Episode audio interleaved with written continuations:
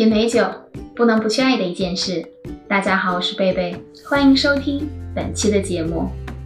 在节目开始之前，贝贝想和大家说一声谢谢，感谢大家在二零二二年对这个节目的支持和鼓励。在二零二三年，我们会更加的努力，为大家提供更多精彩的节目以及线上及线下的品酒活动。贝贝个人也非常期待在二零二三年可以有更多和大家见面的机会，一起品美酒，分享美酒知识。我们的新网站会在二零二三年上线，提供更多的信息，请大家敬请期待。好了，让我们开始本期的节目。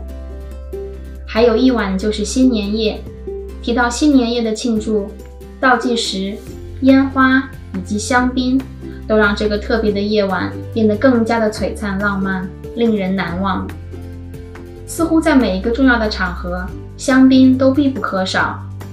除了其无可匹敌的口感以及精准的酿造艺术，香槟历史上的一些重要发展，更是一步步奠定了其无可替代的王者地位。今天，让我们一起来了解。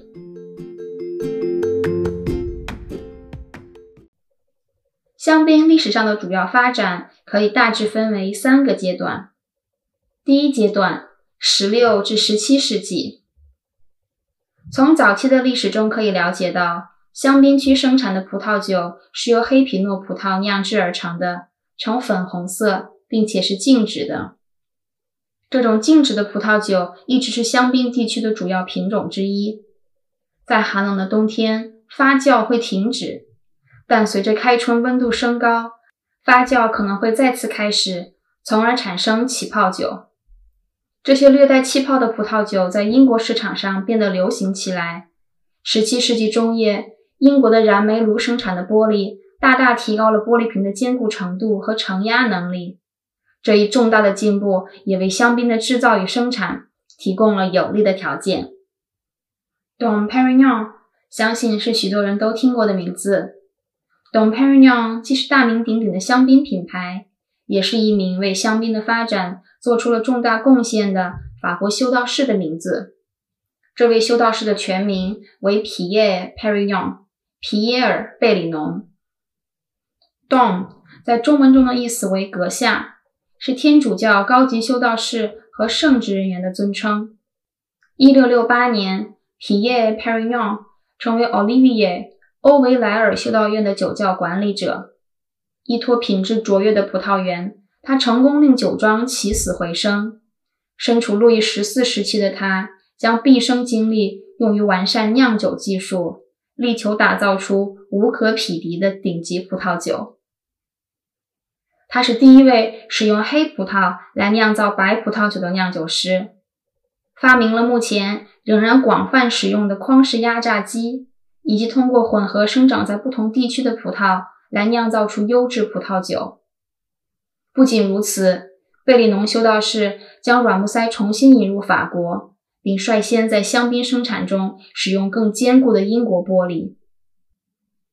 第二阶段，十九世纪。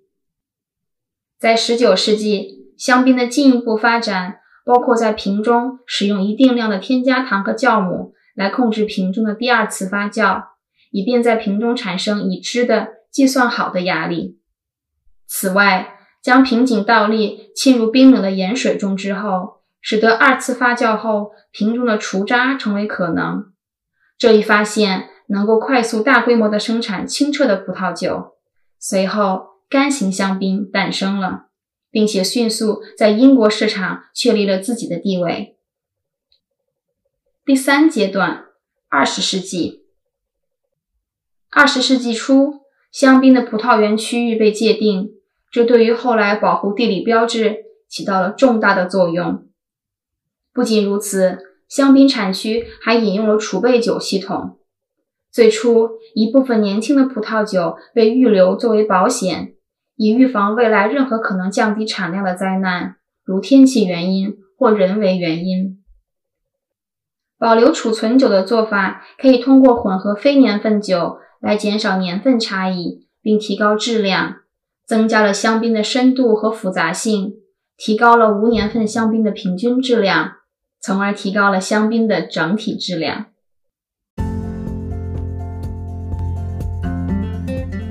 在纪录片《一年中的香槟时刻》A year in Champagne 中，片中不仅展现了香槟产区一年四季的变化，酒庄们严谨的工作态度，以及完美的酿造艺术，更描述了香槟酒商们是如何一步一步用着严谨的管理方式和营销手段，让香槟这个名字走到了世界的各个角落。